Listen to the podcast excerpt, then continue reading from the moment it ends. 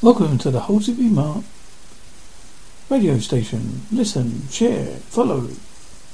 Be part of the journey. Listen to things from cryptozoology, UFO, comedy, music, interviews, Freddy the Freak Horror Show, and much, much more. Enjoy the show.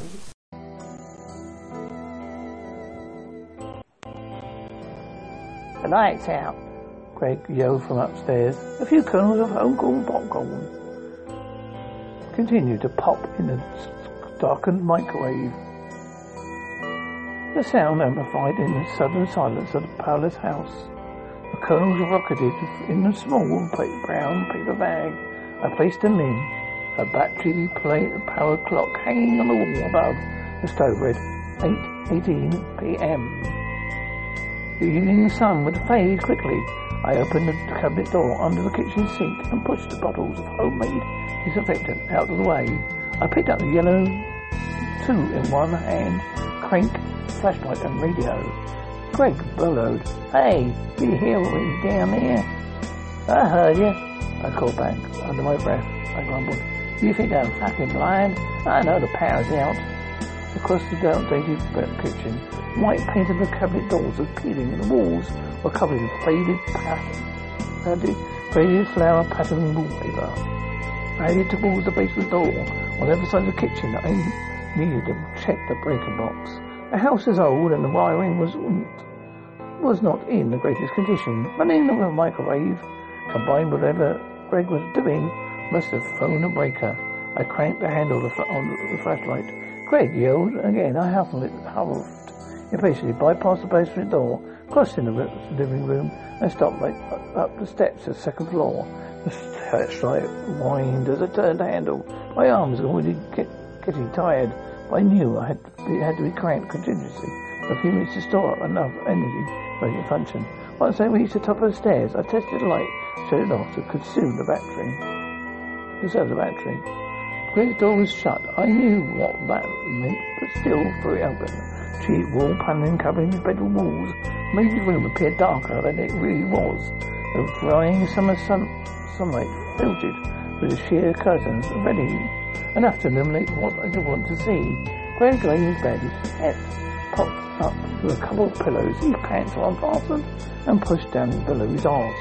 The slowly stroked his erection under his plump, hairy belly. The other hand held a remote of a small, of a small television on his dresser. Greg turned to me and continued to stroke his penis and said, Power is out.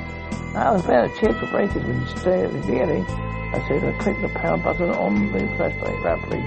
With my thumb, the light strobed erratically. Well, you better, well, hurry up then, he said. He furrowed his brow and his lips tightened. I'm going to lose my boner. You can't, if you take much longer. He pointed the remote at the TV and forcefully hit the power button as if it could, if he could wheel the thing to work. I sighed and turned towards the stairs. Close the, close the door, Craig said. Jesus, woman, you know how, you should know, you sure know how to kill the mood.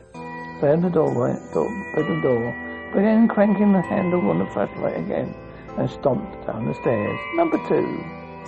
After a few minutes, the flashlight was fully charged, enough juice to give me light for 20 minutes.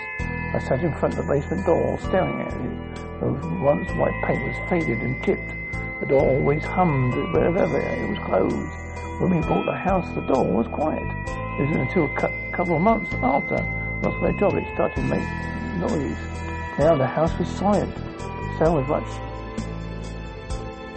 much louder. It was normally a low, almost inaudible sound. Tickness you could ignore as long as, you, as there was another sound drowning it out. But now it's definitely raw.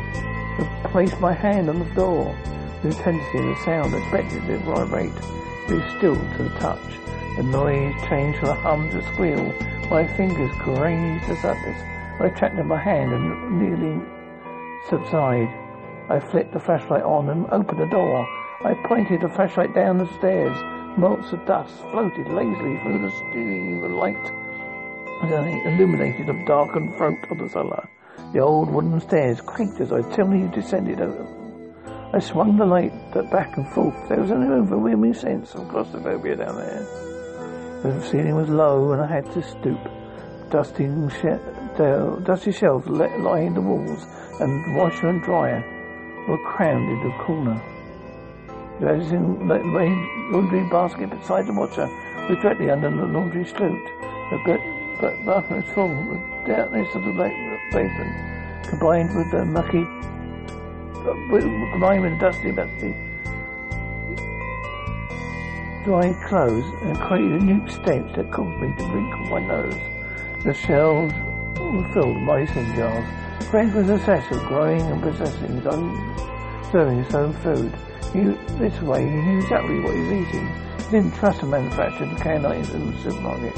He called the manufacturers to, of mass production food products were slowly raising rumors and a collaboration of healthcare systems to make money. I ignored the suffocating presence and smelled the sight of the cellar and sought out the breaker box inside of the washer. I found, opened the door, dusty old door and clicked the breakers Check the breakers.